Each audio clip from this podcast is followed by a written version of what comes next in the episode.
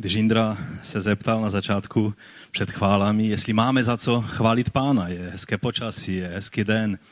A říká, když byste neměli vůbec za co chválit, tak ho chválíme za to, že vydal svůj život za nás. A to je samozřejmě ten základní důvod, proč máme být vděční. Ale mě se hned připomnělo, jak jsem četl teď v těchto dnech, několik takových svědectví o tom, za co se dá děkovat pánu. A třeba Matthew Henry, takový známý biblický komentátor, jednou, když mu vyloupili dům, tak on přišel domů a pak si zapsal do svého deníčku, eh, že děkuje pánu za to, že vůbec ho požehnal tak, že to stálo zlodějům za to, aby ho vykradli. Ale že z druhé strany děkuje za to, že nebyl příliš bohatý, aby mu toho moc nemohli vzít. A že mu děkuje za to, že mu vzali věci a nevzali mu jeho život. A takhle pokračoval a děkoval. Já jsem si říkal, je dobré někdy být tvůrčí v tom, jak děkujeme, že? Třeba Cory ten Boom, myslím, ve své knize napsal, a určitě jste to četli, eh, když se dostali do koncentračního tábora a se svojí sestrou si dali za úkol, že budou vždycky hledat důvod, proč pánu děkovat. Za, každé, za každou maličkost, na kterou přijdou, za kterou, a to bylo samozřejmě na začátku toho toho strádání a tak byly ještě takové vlastně odhodlané a tak když se dostali na tu, do té místnosti, tam nebylo moc věcí za co děkovat a ta její sestra navrhla, pojďme děkovat i za ty blechy. A Cory ten mu řekla, ne, to je příliš, já za blechy děkovat nebudu. A tak odmítala prostě být vděčná pánu za, za ty blechy, které tam byly. Ovšem pak později přišla na to, že tomu jejich baraku se dozorci vyhýbali velkým obloukem. A pak zjistila až teprve eh, za dlouhou dobu, že ten důvod, proč se vyhýbali, byly ty blechy. Takže někdy je dobré skutečně najít, najít i věci, které nás hned tak nenapadnou. A být vděční a chválit Pána na každý den. Já bych vás teď chtěl pozvat, abychom povstali společně ke čtení eh, Božího slova. Budeme číst stále ještě z Evangelia Matouše.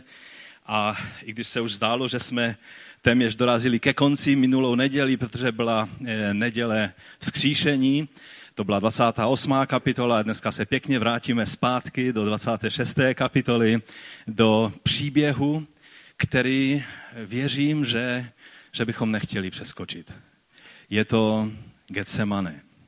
Je to to, co Ježíš prožil v Getsemane a mě tento obrázek, je to anonymní autor toho obrázku, ale mě hodně chytil za srdce, tak jsem si ho celý týden dal i na plochu a, a myslel jsem hodně nad tím, co Ježíš prožíval v té své nejintimnější, nebo jedné z nejintimnějších chvíl svého života, kdy velice intenzivně prožíval to všechno, co prožíval v této zahradě. Budeme číst od 36. verše. Tehdy s nimi Ježíš přišel na místo zvané Getsemane a řekl učedníkům, posaďte se zde, zatímco se tamhle odejdu pomodlit. Vzal sebou Petra a oba Zebedeovi syny a tu se začal rmoutit a znepokojovat. Pak jim řekl, má duše je smutná až k smrti. Zůstaňte zde a bděte se mnou. A trochu poodešel a padl na tvář a modlil se a říkal, můj otče, je-li to možné, ať mě mine tento kalich. Avšak ne jak já chci, ale jak chceš ty. Potom přišel k učedníkům a nalezl je spící i řekl Petrovi, to jste se mnou nemohli bdít jedinou hodinu? Bděte a modlete se, abyste nevešli do pokušení. Duch je sice ochotný, ale tělo slabé. Opět po druhé odešel a pomodlil se a říká je, můj otče, Není-li možné, aby mě tento kalich minul, musím-li ho vypít, staň se tvá vůle. Pak šel a nalezl je opět spící, protože měli velmi těžká víčka. I nechal je a znovu odešel a pomodlil se po třetí, říká je opět stejnou prozbu. A tehdy přišel ke svým učedníkům a řekl jim, ještě spíte a odpočíváte? Ale přiblížila se ta hodina a syn člověka je vydáván do rukou hříšníku. Vstávejte, pojďme. Ale přiblížil se ten, který mě zrazuje. Když ještě mluvil, hele, přišel Juda, jeden z dvanácti, a s ním veliký zástup od velekněží a starších lidů z meči a holemi. Ten, který ho zrazoval, s nimi, se s nimi domluvil, domluvil znamení. Je to ten, kterého políbím, toho se zmocněte. A hned přistoupil k Ježíšovi a řekl, buď zdrav, rabí. A vroucně ho políbil. Ježíš mu řekl, příteli, proč jsi přišel? Tu přistoupili, vstáhli na Ježíše ruce a zmocnili se ho. A hle, jeden z těch, kteří byli s Ježíšem, natáhl ruku a vytasil meč a udeřil veleknězova otroka a utěl mu ucho. A tehdy mu Ježíš řekl, vrať svůj meč na místo. Neboť všichni, kdo se chápou meče, mečem zahynou. Či myslíš, že nemohu poprosit svého otce a on mi hned pošle víc než 12 legí andělů? Jak by se však naplnila písma, že se tak musí stát? V onu hodinu řekl Ježíš zástupům, jako na lupiče jste vyšli s meči a holemi, abyste mě zatkli. Den co den jsem se dával v chrámě a učil a nezmocnili jste se mě. Toto všechno se však stalo, aby se naplnila písma proroku. V té chvíli ho všichni učedníci opustili a utekli.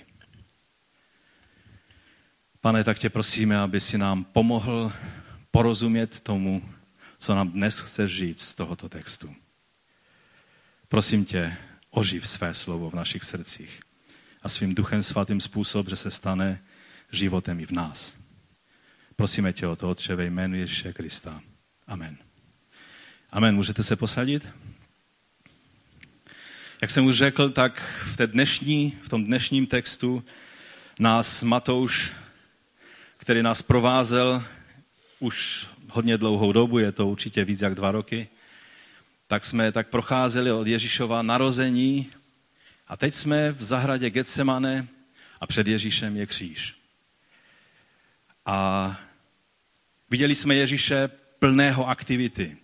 Viděli jsme Ježíše, který, který vždy, vždy měl řešení do každé situace.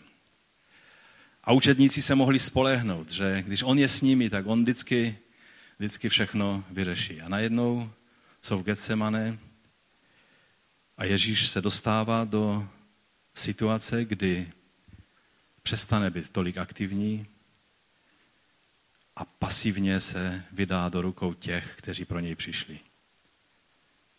Paší je vlastně, ani jsem si to neuvědomil předtím, že tak trošku souvisí se slovem pasivní, že? Najednou se mělo stát něco, co vytvořilo obrovský zmatek v hlavách jeho učedníků. I když je Ježíš na to připravoval. Ta zahrada nebo to místo se jmenuje Getsemane a mělo se stát symbolem Ježíše zápasícího se svojí slabostí. V agonii očekávání toho, co se má stát. To slovo Getsemane znamená doslova eh, olejový lis. A v skutku to místo bylo tím lisem, ze kterého, kterým pán prošel předtím, než byl obětován. Aby z něj vzešel ten nejkvalitnější olej. Takže Ježíš, ten, který, jak jsem řekl, měl věci pevně v rukou, najednou nechává, že s ním můžou dělat, co chtějí. Izajáš 53. kapitola, když to Izajáš viděl prorocky, tak to popsal v sedmém verši takto. Byl zdrcen, ale pokořil se a neotevřel ústa. Jako beránek vedený na porážku. Jako ovce před stříhači byl němý. Ústa neotevřel. Určitě mi dáte za pravdu, že by šlo o té situaci, o tom, co Ježíš prožil, co učedníci prožili v Getsemane, mluvit z mnoha úhlů a mnohé věcí a, a vlastně téměř o každých velikonočních svátcích se nějakým způsobem tohoto příběhu snad ve všech zborech eh, kazatele dotýkají. A, a proto si nedělám iluze, že, že to bude něco nového pro vás dnes. Ale já bych se chtěl dotknout dvou věcí, dvou pohledů, které mi tak nějak v souvislosti s tímto textem pro tento rok, pro, pro, pro nás tady na tomto místě eh, vyvstaly. A věřím, že, je to velice, že jsou to velice aktuální dvě věci.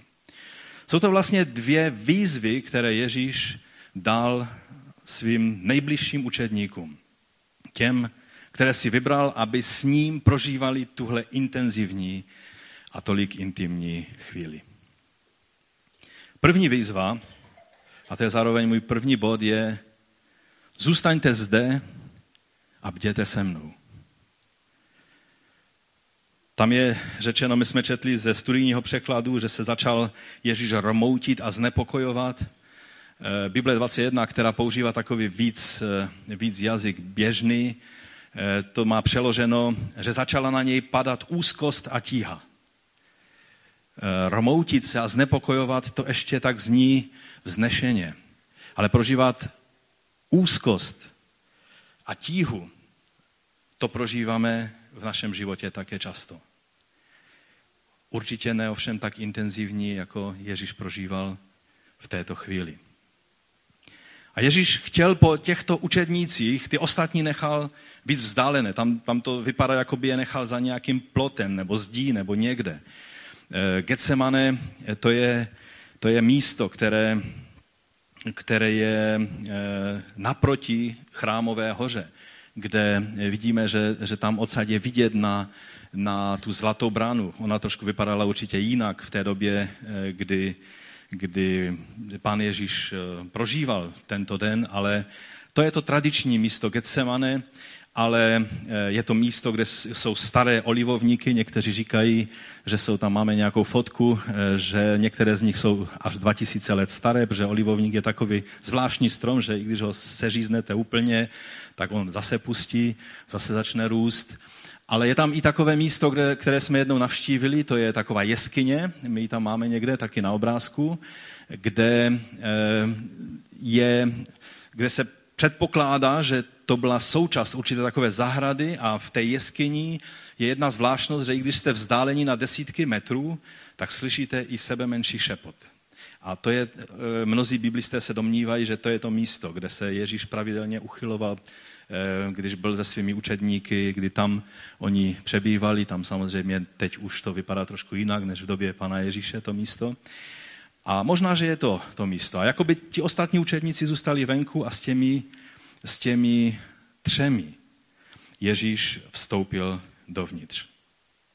Chtěl, aby, aby byli s ním, aby bděli, aby zůstali s ním. A to je velice cenná informace pro nás.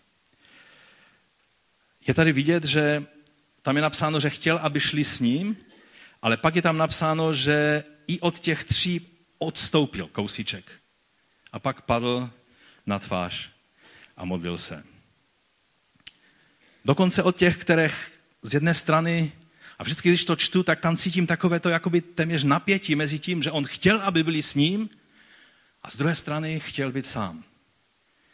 A to je velice, velice zvláštní věc, kterou znají všichni ti, kteří prožívali někdy úzkost a agonii modlitby. Kdy jste v situaci, kdy z jedné strany potřebujete podporu a z druhé strany nechcete, aby někdo v bagančatech vstoupil do vašeho života necitlivě a prostě vám to tam celé rozšlapal. Kdy potřebujete, aby, aby někdo byl s vámi, ale aby respektoval to, že chcete být sami. Rozumíte? Já ne. Protože je to takové zvláštní. Ale přesto vím, že to je velice často, když jsme v situaci podobné. Daleko ne stejně intenzivní, ale prožíváme velice podobnou potřebu. Modlitba je často veřejná věc. Modlíme se veřejně a je to správné. Ale pak je modlitební zápas, který není veřejný. A přitom v té chvíli, kdy jsme v tom zápasu, v té agonii, v tom, v tom čase největší slabosti a zranitelnosti, potřebujeme, aby, aby nám někdo byl na blízku. To je, to je ta zvláštní věc, kterou vidím tady v, v tom Getsemane. A je vidět, jak Ježíš osciluje mezi, mezi tou samotou a mezi učedníky. Z jedné strany je sám a modlí se a pak se vrací zpátky a, a dívá se a učedníci měli těžká víčka. Tak to Matouš tam popisuje. Prostě se jim chtělo spát. Samozřejmě prožili už toho hodně. Měli e, večeři e, Pesachovou za sebou. Tam jsou ty čtyři kalichy vína, že? A, a, a jídlo. A, a teď je už noc a, a oni jsou tak trošku ve zmatku z toho, co vidí na Ježíši, protože vidí, že se s ním děje něco, co předtím neviděli.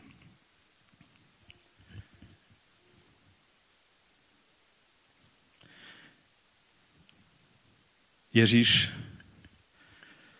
není s námi tak, jako byl s nimi tehdy v té zahradě. Fyzicky tady není. Je přítomen jiným způsobem, skrze Ducha Svatého. Ale stále je pro nás výzvou to, co on řekl učedníkům. Zůstaňte zde a bděte se mnou. Jsou tady totiž ti, kteří patří do jeho těla, do církve. Když, jsem, když jsme mluvili eh, o, o, o těch nejmenších z jeho bratří, tak jsme mluvili o tom, že máme mít zájem o to, co se děje s těmi, kteří jsou součástí těla Kristova. Víte, naše utkvělá představa je, a teď budu mluvit věci, za které možná mě nebudete mít rádi, ale asi, asi vám to řeknu tak, jak to cítím. V mnohých lidech, v mnohých křesťanech je taková utkvělá představa, že jsou to pastoři a starší, kteří mají s námi bdít a modlit se a být vždycky k dispozici, když je třeba, když jsme nemocní, když jsme, když jsme v problémech, když potřebujeme, aby byli na blízku, tak tam prostě jsou. A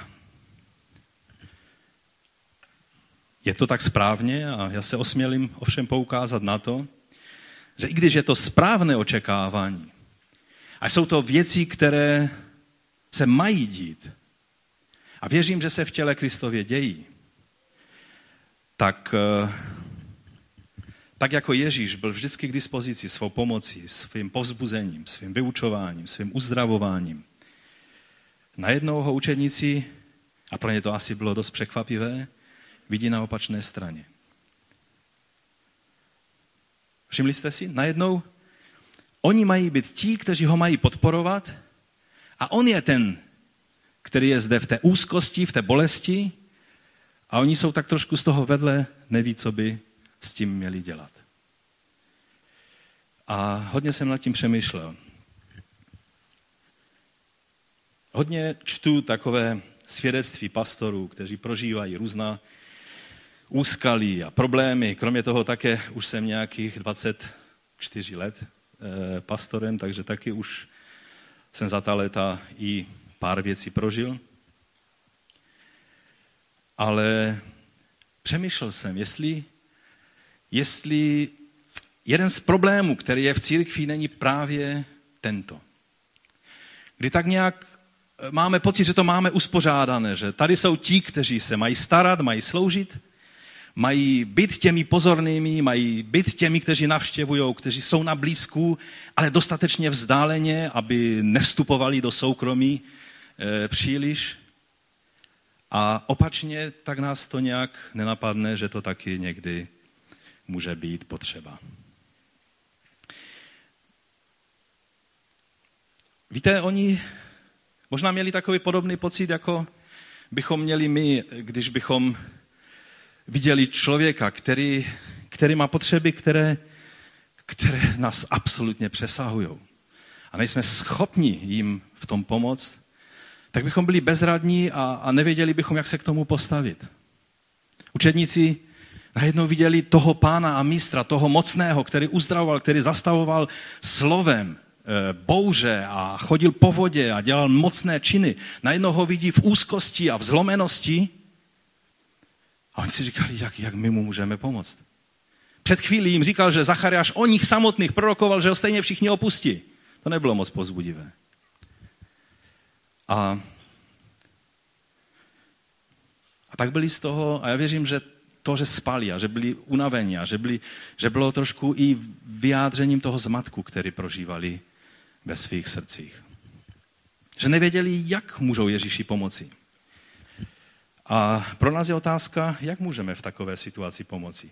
Ježíši, to byla jedinečná situace. Už nikdy nebude Getsemane. Díky Bohu, že už nebude. Ale jsou mnozí bratři a sestry, kteří prožívají věci, které když se s vámi sdílejí, tak vás to absolutně ohromí a přesahuje. Když vám někdo řekne, že má nález, že má nádor, a že lékaři, jejich diagnóza nebo jejich prognóza je, je velice negativní. Co na to můžeme říct? Udělali bychom všechno, co bychom mohli, pomoci. Jsou lidé, kteří samozřejmě mají na všechno odpověď a samozřejmě Pán Ježíš uzdravuje, haleluja, amen, ať tě Pán požehná, pomodlí se a poučí ho, hodí mu nějaké tři verše a jdou dál. Eh, když by ten člověk byl uzdraven v tom okamžiku, bylo by to skvělé, ale většinou víme, že je to tak, že většinou ten problém pokračuje dál. A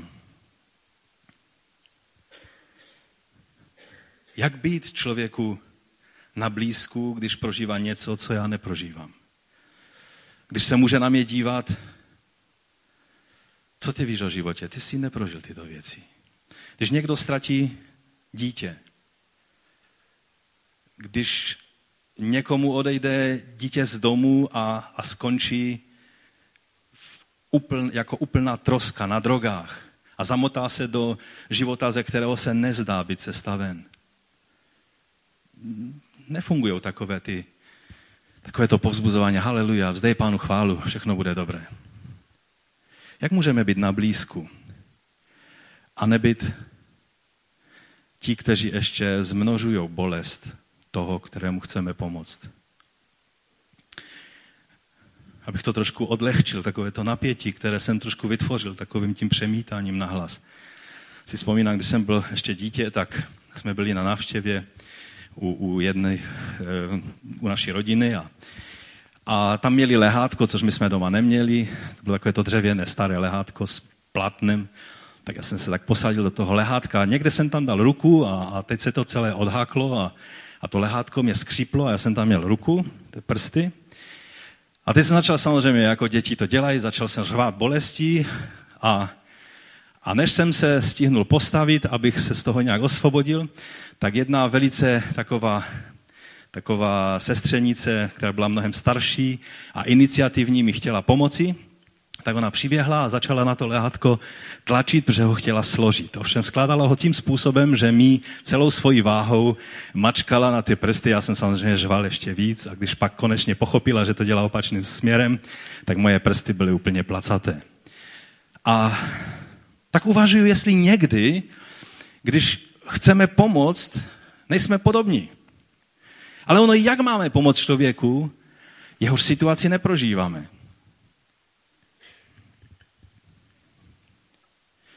Ani nejsme schopni obsáhnout jeho problém. Já věřím, že to je Ježíšova rada do té situace, do naší situace, když jsme v takovéto potřebě. Když on řekl, Zůstaňte zde a bděte. On odešel od nich kousíček. Oni, oni, oni nešli za ním dál. Zůstali tam, kde jim řekl. Ale tu druhou výzvu nesplnili. To, oni nebděli s ním. Oni nezůstávali v modlitbě. Oni jednoduše se nechali pohltit tím zmatkem. Jak můžeme být na blízku a přitom respektovat soukromí a intimnost toho, co ten, koho podepíráme svým bděním, prožívá. Když se díváme na Petra, Jakuba Jana, tak se chovají zvláštně kostrbatě v té situaci. Vždycky, když se mluví o Getsemane, tak se mluví o učednicích, kteří spali a tak dále. A je to skutečně taková, až, až bychom řekli, taková dostrapná situace. Ale ona vychází právě z toho, že to není jednoduché bdít být na blízku, ale ne příliš na blízku. Člověku, který prožívá úzkost a agonii toho, co je před ním.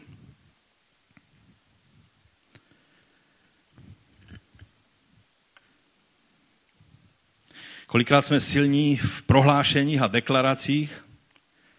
Petr byl taky v tom velice dobrý a všichni ostatní učedníci taky. Pane, Nikdy tě neopustím, nikdy i svůj život dám za tebe. Za chvíli se chystal to dokázat i svými činy. Ale v oné diskrétní chvíli, kdy nic víc není třeba, jen prostě být na blízku. A bdít neumíme. Co znamená bdělost v takové situaci? Jednoduše dát najevo že vám není jedno, co prožívá ten druhý.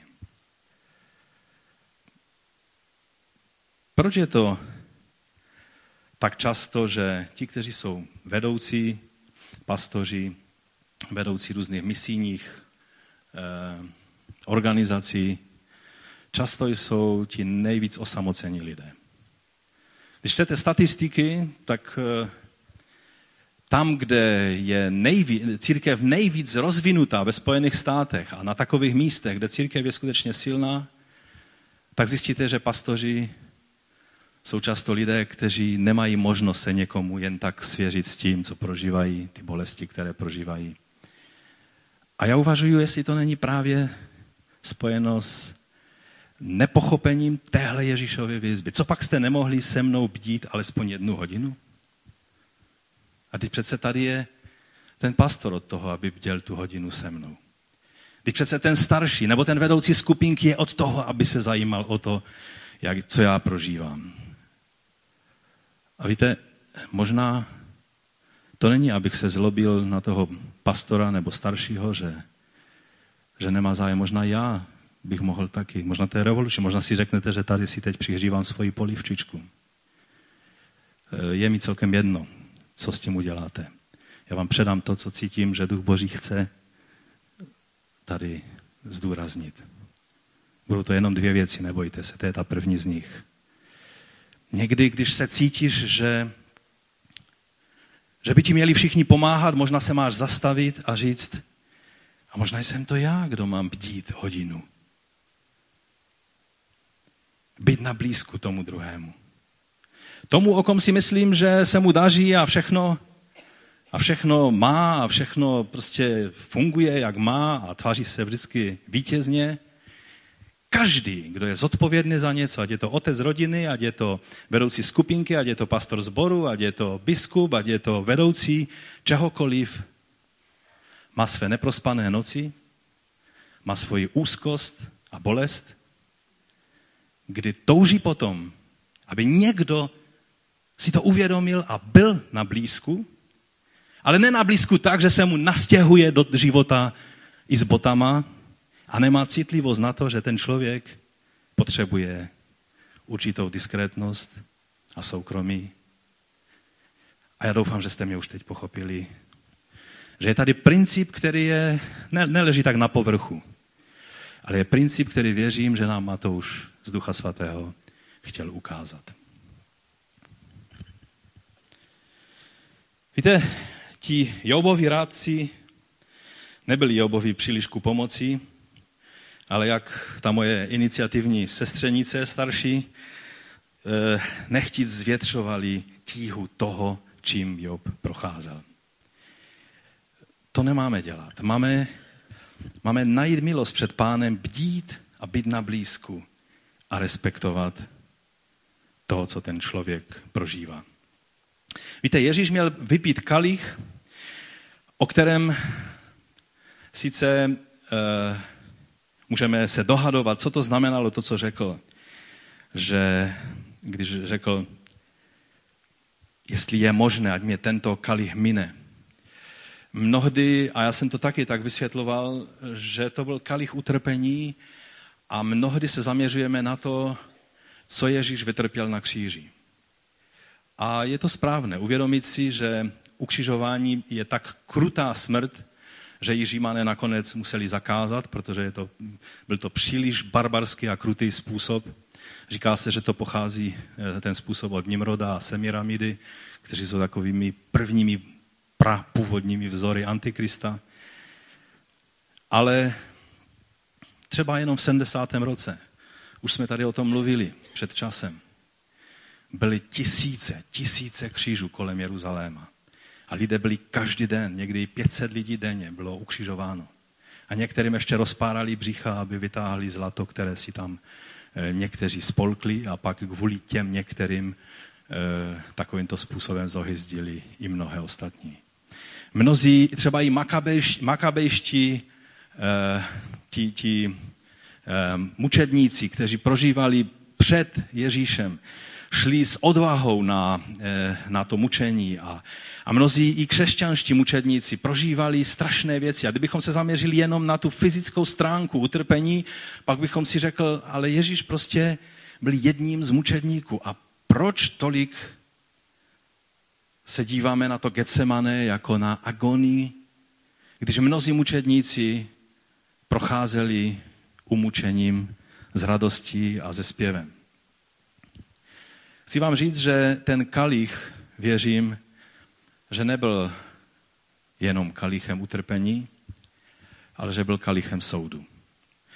Mohli bychom se podívat do starého zákona na mnoha místa, kde se mluví o kalichu soudu. A Ježíš vypil ten soud. To, před čím se zdráhal, byl ten boží soud, který měl na něho padnout. Za tebe a za mě. To, co, co hledal, aby, jestli je způsob, jak nemusí vypít tento kalich božího soudu a hněvu. Ta jeho modlit, modlitební rozmluva s otcem dává smysl jedně tehdy, když si uvědomíme, co všechno v tom kalichu bylo. On se stal hříchem pro nás, on se stal prokletím pro nás. On přijal veškerou špínu, veškeré pohrdání, veškerý vztek pekla, veškerý soud Boží, veškerý, veškeré zavržení, které ty a já jsme měli přijmout, tak on v tom kalichu přijal a zvítězil. A to je, to je to, co on pak nakonec řekl, avšak ne jak já chci, ale jak chceš ty. Absolutní poddání se vůli Otce. Dále říká v 42. verši, staň se tvá vůle. Tím zápasem si musel projít sám. Nemohl, nemohl mu v tom nikdo pomoct.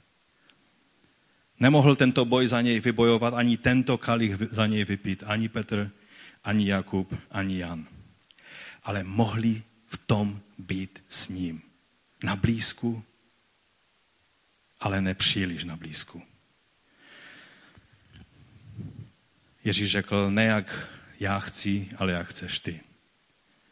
Když, se Ježíš, když Ježíš učil učedníky se modlit, tak eh, vlastně jim radil, aby se modlili úplně stejným způsobem, což on teď sám v této modlitbě použil.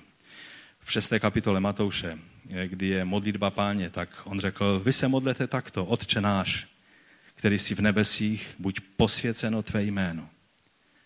Přijď tvé království, staň se tvá vůle jako v nebi, tak i na zemi. To je modlitba, kterou Ježíš učil své učedníky a teď vidíme, že on sám se tuto modlitbu modlí a ukazuje nám ten vrcholné, to vrcholné vyjádření toho, co znamená poddat se vůli Boží. Ať se stane jeho vůle, jako je na nebi, tak i zde na zemi v našem životě. To je ta první výzva, kterou jsem tak nějak uviděl a, a, a chtěl se s vámi sdílet. A ta druhá je taková víc kontroverzní, ale už není tak osobní. A to je výzva Petrovi, vrať svůj meč na místo. Tady je napsáno, hle, jeden z těch, kteří byli s Ježíšem, natáhl ruku, vytásil meč, udeřil veleknězova otroka a utěl mu ucho. Tehdy mu Ježíš řekl, vrať svůj meč na místo. Neboť všichni, kdo se chápou meče, mečem zahynou. Či myslíš, že nemohu poprosit svého otce, to je teď zdůvodnění Ježíše, proč ten meč má dát na svoje místo. E, co myslí, či myslíš, že nemohu poprosit svého otce a on mi hned pošle víc než 12 legí andělů? Jak by se však naplnila písma, že se tak musí stát? Proč Ježíš mluvil o 12 legion, legích andělů? E, myslím si, že to bylo asi proto, že e, on a těch zbývajících 11 učedníků když nepočítáme Jidáše, ten tam měl trošku jinou roli, tak eh, pro každého z nich jednoho Bůh by byl ochoten takhle poslat jednu legii andělů. A jedna legie římského způsobu byla asi 6 tisíc eh, vojáků, což je velká síla. To je ta druhá věc, kterou věřím, že nám pán chce dnes zdůraznit. vidíme, že jakkoliv ta situace vypadala hrozivě, tak eh, učedníci eh, cítili zmatek, a, ale věděli, že, že vlastně takhle, takhle to má být.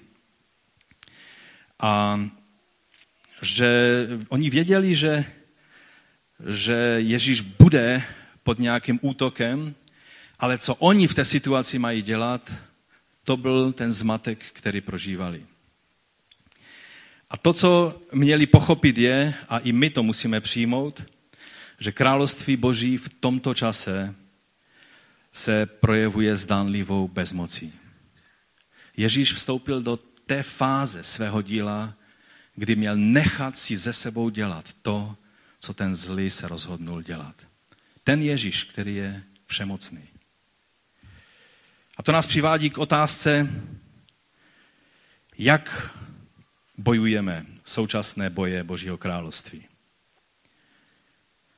Ten rozhodný učedník, který tady je tak anonymně popsán, víme, že to byl náš dobře známý Petr, Šimon Petr. Matouš, Marek a ani Lukáš vlastně ještě jej nejmenuje z toho důvodu, že oni psali ještě v době, kdy Petr žil, ten, ten otrok velekněžský žil a, a struktury v Jeruzalémě byly stále ještě stejné, takže když by to takhle Matouš napsal otevřeně, tak by mohl vystavit Petra nebezpečí, že by byl popotahován soudně za pokus o vraždu veřejného činitele, že? Eh, někdy se to tak trošku zlehčuje, že, že Petr ho ťal do ucha, aby, aby ho za trest zohyzdil, aby nemohl mít volný přístup do chrámu, protože to byl sluha vlastně velekněžský. Já vám chci říct, jestli Petr chtěl něco udělat, tak si myslím, že to bylo úplně jasné, že mu nešlo o ucho, ale šlo mu o krk toho člověka. Nešlo tady o nějaké zohyzdění, šlo tady o to, a možná, že to byl velící důstojník celé té skupiny, která přišla. A Petr si říkal, jestli to měla být ta výzva, abych zareagoval správně, abych nezradil svého mistra, pak udělám všechno, co je v mé síle. Jan pak, který už psal daleko později a už byla jiná situace v Jeruzalémě, tak napsal jména jak Petrovo, tak i toho sluhy, kterého se jednalo, byl to sluha Malchus. A, ale pojďme k té podstatě té věci. Jsme ochotní dát meč zpátky na místo a nepoužít pro ochranu a prosazení boží věcí jiné prostředky, než jen ty, které jsou správné? To je ta otázka. Jsme ochotní v každé situaci kapitulovat na použití toho, co někdy máme dost účinné prostředky po ruce. Ale nejsou to prostředky, kterými se má prosazovat království Boží. Jsme ochotní dát ten svůj meč zpátky na místo. Mečem může bojovat jenom, jenom člověk, který má meč. Nemůže někdo říkat, kdybych měl meč, tak bych zasáhnul.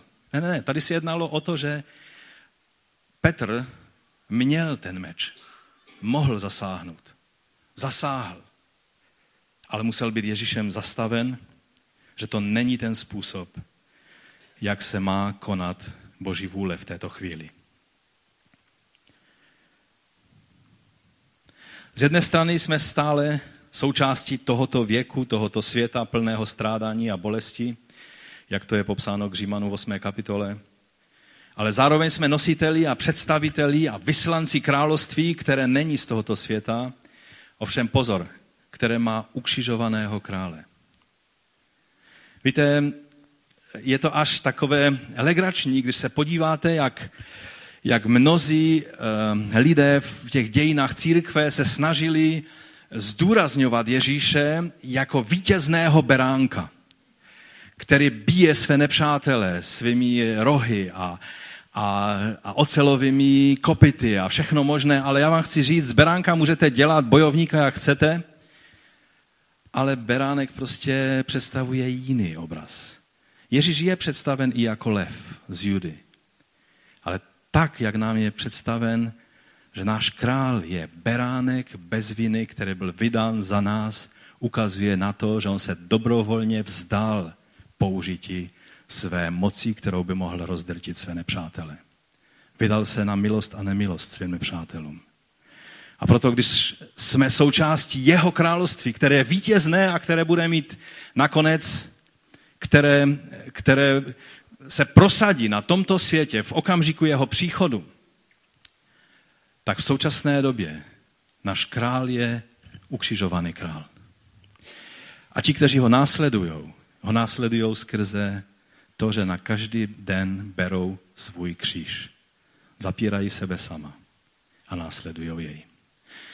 Já vím, že to není něco, co je příliš populární v současném pojetí křesťanství, ale to je to jediné, co je skutečně vítězné a z čeho má nepřítel, ďábel, obrovskou hrůzu.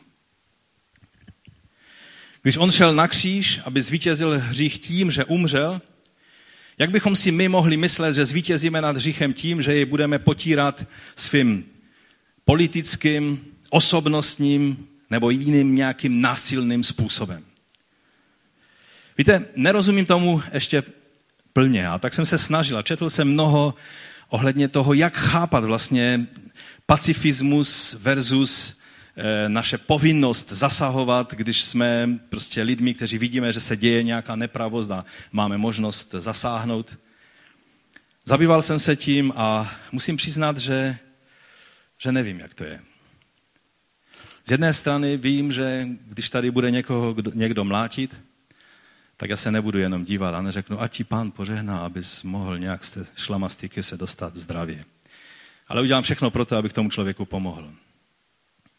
Ale z druhé strany není nám dovoleno použít jakýkoliv prostředek k ochraně Božího království, osoby Ježíše a našeho svědectví jiné než to, jak nám ukázal Ježíš. Tím, když šel na kříž.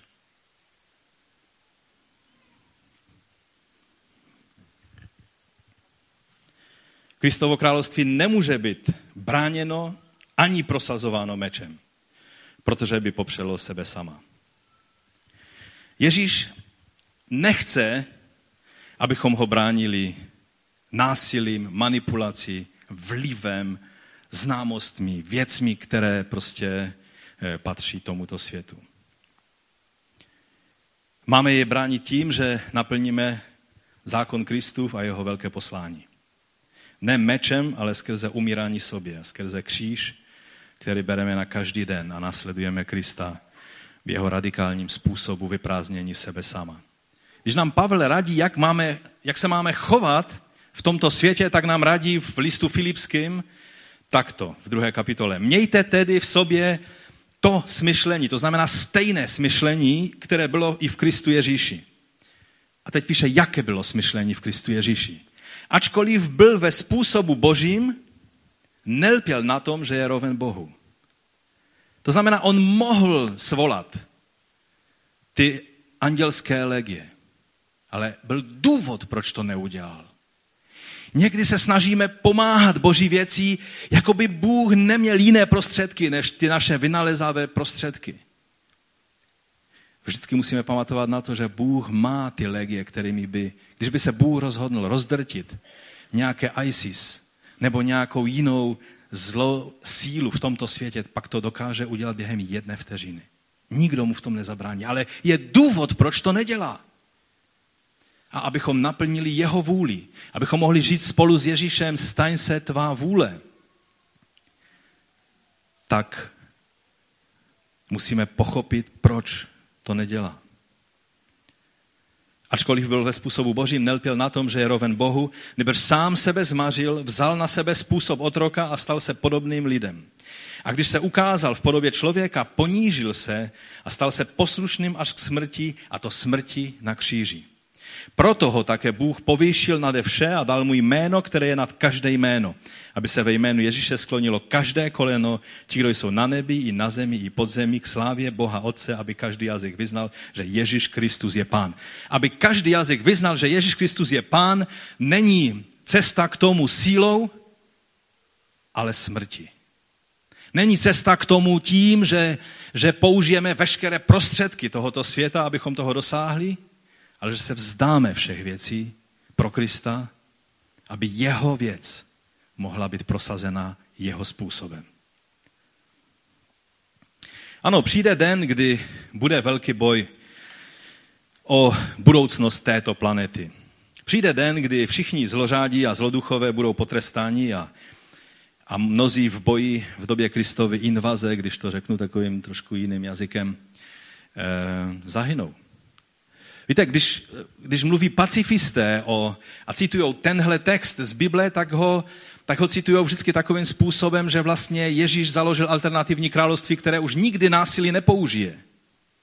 A to není pravda. Když čteme prorocká místa Ezechiele, Daniele a, a zjevení, tak víme, že přijde den, kdy bude zúčtováno s každou špatností Protože boží spravedlnost neponechá ty věci nevyřešené. Ale když toto víme a uvědomujeme si, tak jedním dechem musíme dodat, toto není na pořadu dne. Toto není naše věc.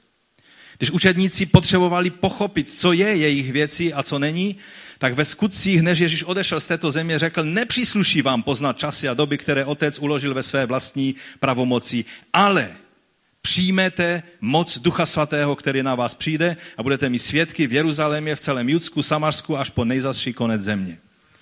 Nyní je čas milosti, čas nabídnuté spásy, čas boží zhovývavosti, čas božího odpuštění. A my máme být nositeli téhle boží zhovývavosti. Jak nás lidé vnímají? Jako laskavé, dobrosrdečné, s širokým srdcem, nebo jako hašteřivé, povyšenecké, úzkoprsé. Chcete vědět světové statistiky, jak se lidé nahlížejí na evangelikální křesťany? Jako pyšné, úzkoprsé, odsuzovačné, kteří každému otloukají Bibli o hlavu. To je používání násilí, akorát, že ne meče, ale někdy dokonce Bibli. A někteří dokonce řeknou, přece Bible je můj meč.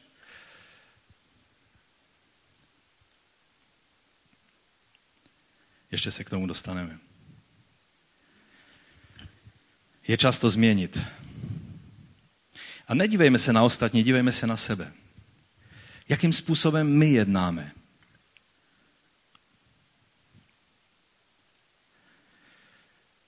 Ale jak, je, jak máme žít ve světě, kde nám chtějí zatknout, zlikvidovat, unést našeho pána?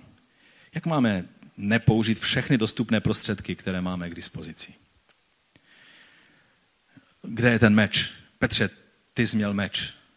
Teď přece i Ježíš řekl, že máme opatřit meče, že je ten čas, kdy máme opatřit meče.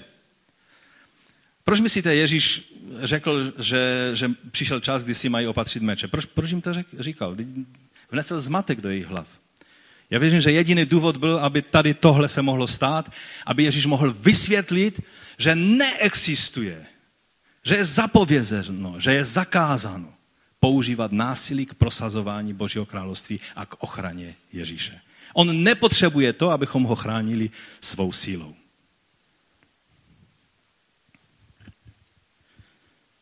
Nevím, jestli se mnou souhlasíte, ale mně to připadá, že když se podíváme z té správné perspektivy, ten odvážný, heroický čin Petra se nám začne jevit velice pateticky a až směšný. On se snaží tady jedním mečem řešit něco, co si myslel, že nějak Bohu e, nevyšlo, že nějak zapomněl a přitom Ježíš mohl říct jedno slovo a bylo by tady 12 legí v tom okamžiku k dispozici.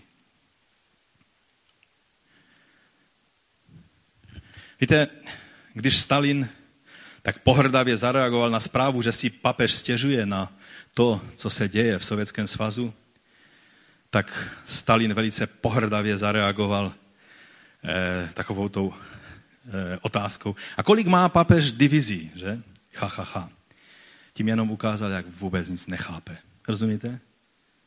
Celá jeho rudá armáda by byla absolutně k ničemu, když by stačila by ne 12 legí, ale jedna legie božích mocných andělů a s rudou armádou bolševiků by zatočila tak, že by nezůstal ani jeden rudoarmějec, ani jedna pepeša, ani jeden tank T-34, nebo čím se tehdy jezdilo.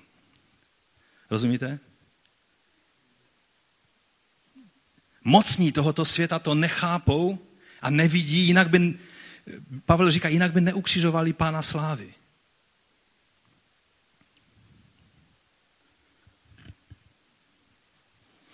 Ten rozdíl není v tom, že by to Bůh nemohl udělat, ale že se rozhodnul to neudělat.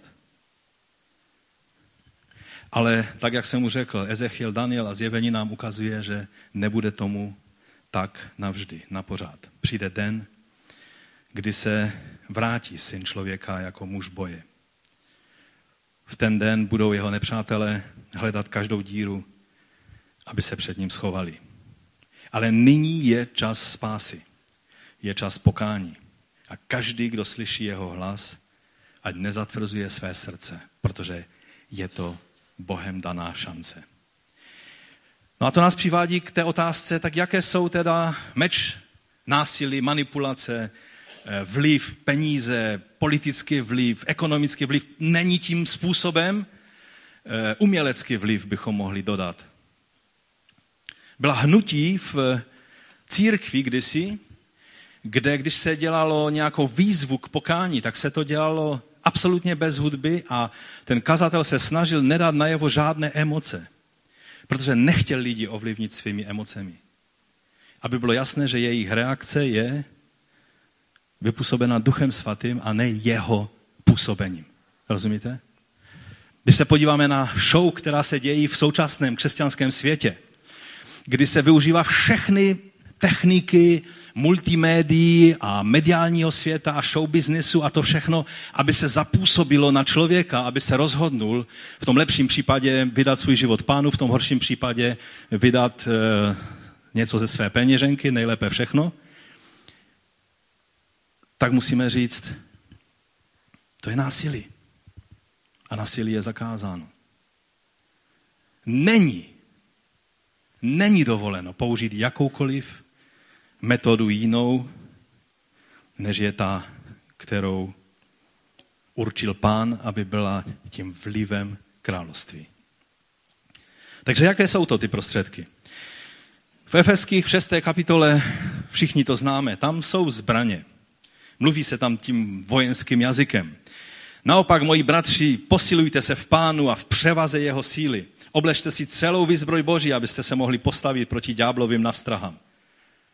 Aha, čili tady se jedná o obranné prostředky. Neboť náš zápas není proti krvi a tělu.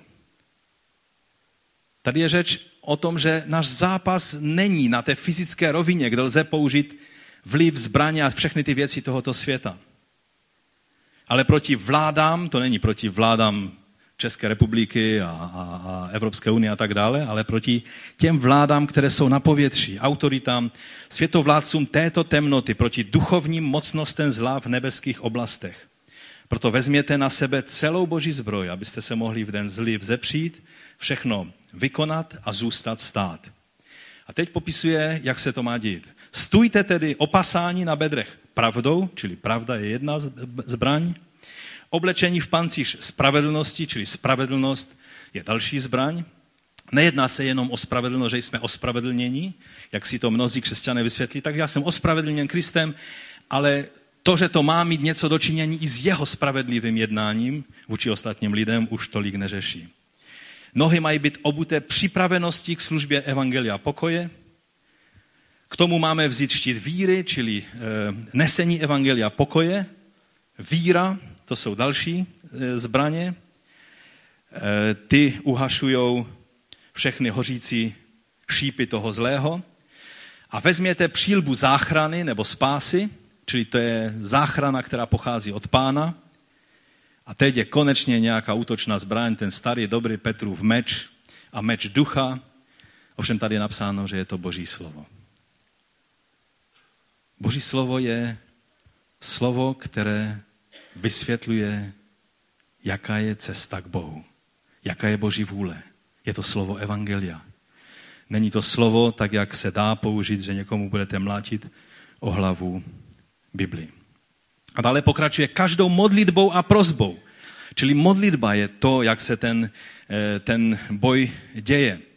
Se v každý čas modlete duchem a k tomu bděte. Aha, takže to je ta výzva, kterou Ježíš dal učedníkům. K tomu bděte. S veškerou vytrvalostí. Aha, takže vytrvalost je tou další zbraní. A prozbou za všechny svaté. Aha, čili přímluvy za ostatní věřící. A pak dodává i za mě. Víte, ten velký apoštol Pavel, myslím, že když by tady byl v té první části toho zhromáždění, když jsem mluvil o, o té potřebě i těch velikánů mít někoho na blízku, by rozuměl. Protože říká, i za mě, aby mi bylo dáno slovo, když otevřu ústa, abych směle oznámil tajemství Evangelia, pro něž jsem poslem v řetězech a osměl se v něm tak, jak mi náleží mluvit. V 2. Korinským eh, Pavel zase píše v 10. kapitole o zbraních a říká, zbraně našeho boje nejsou tělesné, ale mají od Boha sílu božit opevnění. Božíme rozumování a každou povýšenost, která se pozvedá proti poznání Boha. A uvadíme do zajetí každou myšlenku, aby byla poslušná Krista. Čili tady se mluví o božení opevnění. Mnoha učení se na základě tohohle vytvořila a tady v tom původním jazyce je jednoduše řečeno, že je to, jsou to způsoby přemýšlení, které se boží tím, že vnášíme světlo Božího slova. Mnozí v tom vidí všechno možné, ale to, o co tady jednoduše je, že falešné, eh, vlastně antikristovské, protikristovské myšlení tohoto světa, ty uzavřené okruhy myšlenkové a filozofické jsou rozbíjeny jedinou věcí a to je světlo Evangelia, světlo Božího slova. Takže je tady výzva pro nás, abychom se vzdali každé metody, každého způsobu, který používá násilí nějaké vnější pokřesťanšťování, snahu manipulovat ostatními lidmi, nebo používat svůj politický, ekonomický nebo jiný vliv k prosazování Božího království, nebo k bránění Ježíše. A myslím, že křesťané byli dle mého názoru nejslabší ve chvíli, kdy se zdali být nejsilnější, v době Konstantina, kdy se rozhodnul použít vliv křesťanství k dosažení svých mocenských zájmů a celá říše se najednou stala takzvaně křesťanská, tehdy byli křesťané nejslabší. Nebo třeba v Anglii, kdy puritáni s natřením se dostali k moci v době Olivera Cramuela. Eh, kdy se zdálo, že mají věci v rukou. To nebylo nejslavnější období, to bylo velice složité a obtížné období pro církev. A jak jsem už řekl, v tom odložení meče, a to, co Ježíš používá, je vlastně takové určité rčení. Kdo mečem bojuje, eh, tak taky od meče zahyne. Bylo rčení, které bylo používáno. To neznamená, že každý člověk, kdo použije meč, tak vždycky mečem zahyne. Víme, že to tak není ale je to určitý princip, že ten koloběh násilí, který ve světě probíhá, je krmen tím, že každý vlastně pokračuje v tom, v tom koloběhu. Ale to, co se snaží nějakým způsobem křesťanští pacifisté prosadit, tak, e, tak zase bychom mohli říct, ano, to by, bylo velice hezky, to by byl velice hezký princip, pokud by ho všichni na světě použili. To by ani nemuseli být všichni pacifisté, ale stačilo by, že by všichni lidé na světě souhlasili s tím, že nepoužijí násilí jako první, že jen, jenom v obraně. Tím pádem by násilí skončilo. Ale víme, že žijeme v jiném světě a proto je třeba e, chápat, že tady eh, Ježíš neprosazuje nějaké nepraktické pravidlo, které s reálným životem nemá nic společného, ale naopak. Když je potřeba, tak se braň před medvědem, braň se před lvem, braň se před lupičem, braň svou ženu, svou dceru, třeba i svůj majetek, když e, to je třeba před vetřelcí. Buď jako David u oveček svého otce, který rval ty otcovy ovečky s tlamy lvům a medvědům. Buď v tom pečlivý třeba, ale prosím tě, když jde o Boží království, když jde o obranu Pána Ježíše, dejme stranou jakoukoliv sílu, manipulací a jakoukoliv jinou, jiný prostředek, než je to, co určil Ježíš, že má být použito ze zmocnění Ducha Svatého. Silou stejně nezabráníme tomu, aby se zlo projevilo, ale utneme ucho lidem, kteří mají slyšet tím uchem o Kristu. To je to ucho, které oni tolik potřebují. Víra je totiž ze slyšení, že? Jestli to správně chápu. A lidem, jestli něčím ubližujeme lidem v tom, aby mohli slyšet evangelium, pak právě tím, když používáme jiné prostředky, které nejsou ty, které pán určil, aby byly, aby byly použity. A víte, někdy je třeba vzít v úvahu, že skutečně jsme královstvím, které má ukřižovaného krále. Ano, vzkříšeného, který jednoho dne přijde jako vítězící pán. Ale v té době teď jsme v čase, kdy se dějou věci, které se nám vůbec nemusí líbit. A přitom je třeba vzít v úvahu slova, které se ne, nečtou až zas tak příliš často. Třeba ve zjevení ve 13. kapitole je napsáno, a bylo jí dáno, to je šelmě, která představuje tady ten protikristovský systém tohoto světa, antikristovský systém. Bylo jí dáno, aby rozpoutala válku proti svatým a aby je přemohla. Rozumíte? Tady je napsáno válku, ale Bůh dal vítězství svým? Ne, tady je řečeno, aby je přemohla. To je zvláštní slovo. A byla jí dána moc nad každým kmenem, lidem, jazykem, národem. E, budou se jí klánět všichni obyvatele země, její jména nejsou od založení světa zapsána v knize života toho zabitého beránka. Malý kdo uší slyš, poslouchejte dál. Kdo má jít do zajetí, půjde do zajetí. Kdo má být zabit mečem, musí být mečem zabit. To jsou slova, které se mi vůbec nelíbí. Kdybych mohl vymázat nějaká slova z Bible, to by byl jeden z kandidátů, tento verš. Ale pak tam je řečeno, zde jest vytrvalost a víra svatých. Bůh by to mohl udělat jinak. Ale on chce, aby se tvoje a moje vytrvalost ukázala ve slabosti. Ne skrze sílu a vynalezavost a mocné nějaké věci, které dokážeme použít, ale skrze vytrvalost a víru svatých. Často v poslední době, když vidím, co se děje v islámském světě a řáděním ISIS a tak dále, tak myslím na slova ze šesté kapitoly zjevení.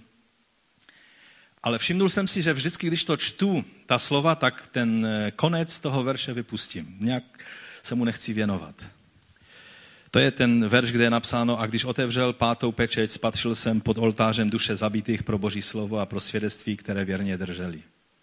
A ti zvolali mocným hlasem, jak dlouho ještě panovníku, svatý a pravý, nebudeš soudit a trestat za naší krev ty, kdo bydlí na zemi.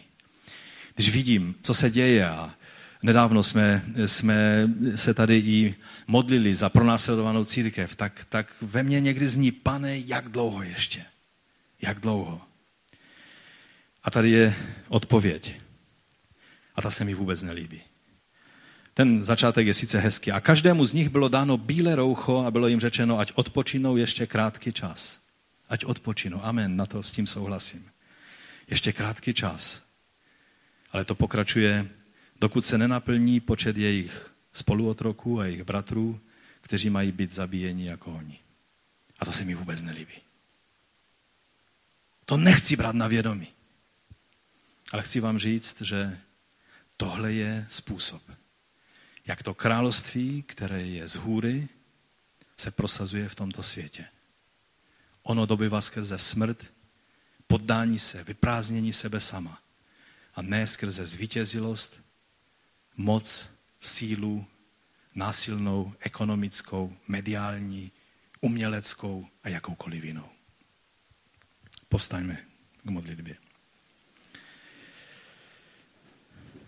Apoštol Pavel, který dobře věděl, co znamená prosazovat Boží vůli sílou, když byl Šaul Starzu, tak napsal takováto slova. A to bych, tím bych chtěl zakončit. Nebo možná ještě kratičký verš od Petra, který taky by mohl k tomu něco říct. 2. Korinským 6. Nikomu nedáváme v ničem důvod k pohoršení, aby tato služba nebyla pohaněna. Ve všem se představujeme jako boží služebníci. V mnohé vytrvalosti, v souženích, v tlacích, v úzkostech, v ranách, ve vězeních, ve zmatcích, v těžkých pracích, ve bděních, v postech, v čistotě, v poznání, v trpělivosti, v dobrotě, v duchu svatém, v lásce bez přetvážky, ve slovu pravdy, v moci boží, skrze zbroj spravedlnosti, v pravici i v levici, skrze slávu i potupu, skrze pomluvu i pochvalu, jako svůdcové, to znamená, že jiní je brali za svůdce, ale přece pravdiví, jako neznámí a uznávaní, jako umírající a hle jsme naživu, jako trestání, ale neusmrcování, jako zarmucování a však stále se radující, jako chudí a však mnohé obohacující, jako nic nemající a přece všechno vlastnící. Tohle je charakter království, jehož jsme součástí. A když bych měl uzavřít slovy Petra, který tady v tom příběhu hrál takovou celkem nechvalnou roli, tak Petr ve svém prvním listu píše toto ve třetí kapitole. Ale i kdybyste měli trpět pro spravedlnost, jste blahoslavení, máte štěstí, jste šťastní lidé.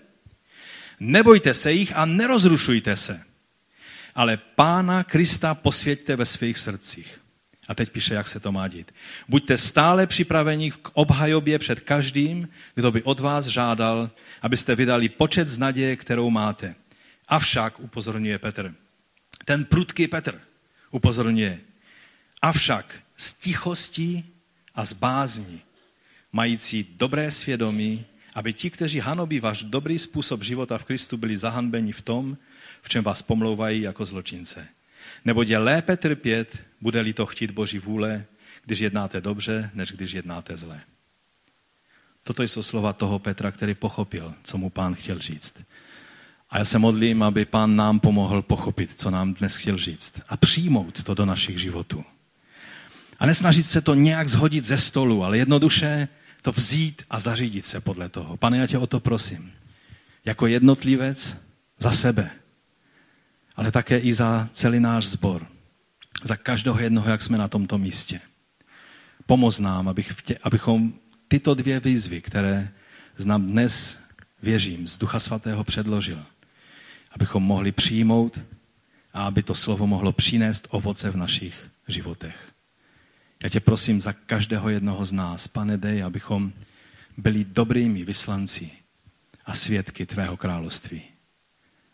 Abychom dokázali se chovat tak, jak ty očekáváš, abychom naplnili tvoji vůli. Ať se stane tvá vůle, ne naše představa, ale tvá vůle. O to tě prosíme. Amen.